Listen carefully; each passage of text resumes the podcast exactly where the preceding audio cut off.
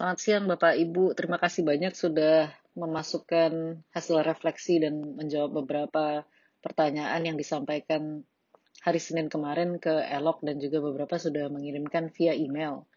Jadi memang intinya health system strengthening itu suatu upaya yang komprehensif ya untuk mencapai tujuan dari health system itu sendiri, yaitu layanan yang berkualitas untuk semua orang, memperhatikan equity dan outcome dari pelayanan kesehatan yang diinginkan serta juga untuk mencapai uh, universal health coverage. Dan sebagian besar dari Bapak Ibu itu juga sudah menggarisbawahi apa pentingnya si universal health coverage itu sendiri, yaitu um, semua layanan yang dibutuhkan oleh populasi sebetulnya, mulai dari promotif sampai dengan rehabilitatif tanpa mereka harus jadi miskin, yaitu yang financial protection. Yang perlu digarisbawahi atau diperhatikan adalah apa bedanya JKN atau sistem BPJS eh, yang kita miliki sekarang itu dengan UHC. Karena JKN itu hanyalah satu dari bagian besar UHC itu. Yang kita inginkan bukan hanya mereka memiliki kepesertaan ataupun bisa uh, tidak bayar gitu ya, tapi juga apakah layanan yang mereka akses itu berkualitas dan mereka tidak memiliki kesulitan finansial, baik itu dari layanannya sendiri, tetapi juga termasuk untuk biaya-biaya lain yang terkait dengan layanan kesehatan. Misalnya, orang-orang mungkin gratis untuk mengakses layanan di rumah sakit ataupun di puskesmas.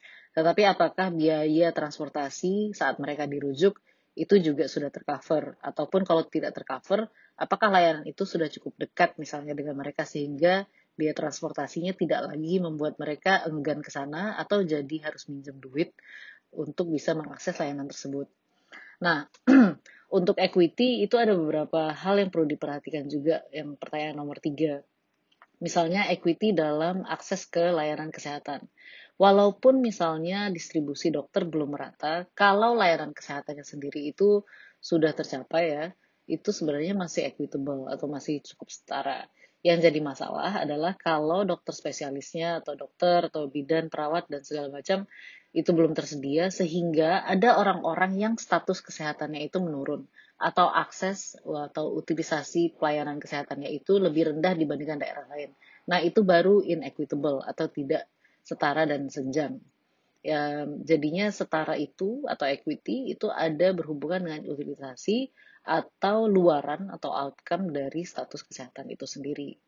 Nah, untuk um, besok, mohon maaf ini saya agak uh, sakit jadinya kita tidak bisa berdiskusi berdiskusi secara langsung hari ini.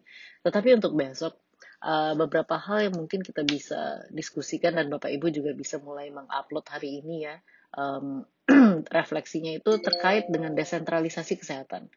Nah, desentralisasi kesehatan ini di Indonesia itu kan sangat-sangat mempengaruhi performa dari sistem kesehatan saya mintakan untuk ke Bapak Ibu untuk hari ini uh, bisa diupload besok sebelum kita kuliah jam 4 sore ya. Itu bagaimana desentralisasi kesehatan di Indonesia mempengaruhi pertama equity dari layanan kesehatan.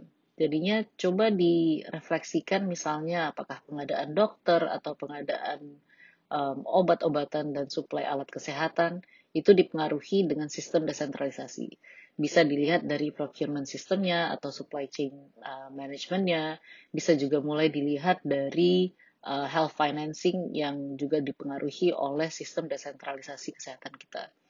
Nah, yang ketiga itu adalah um, sorry, yang kedua itu coba dipikirkan atau direfleksikan. Kira-kira dalam sistem desentralisasi kita ini uh, aktor-aktor yang berperan itu harusnya uh, seperti uh, siapa saja. Nah, ini terkait juga dengan modul 3 yang ada di Future Learn, yaitu Decision Space and Decentralization.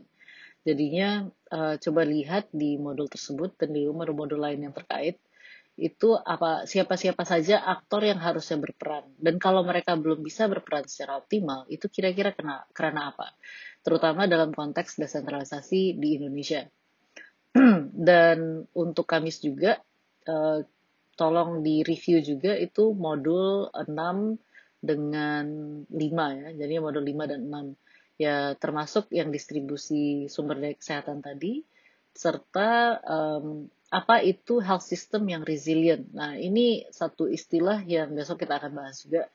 um, apa itu health system yang resilient, baik itu di era pandemi, tapi juga di era um, sebelum pandemi gitu ya. Bagaimana kita bisa membuat health system itu, kita itu resilient atau tidak.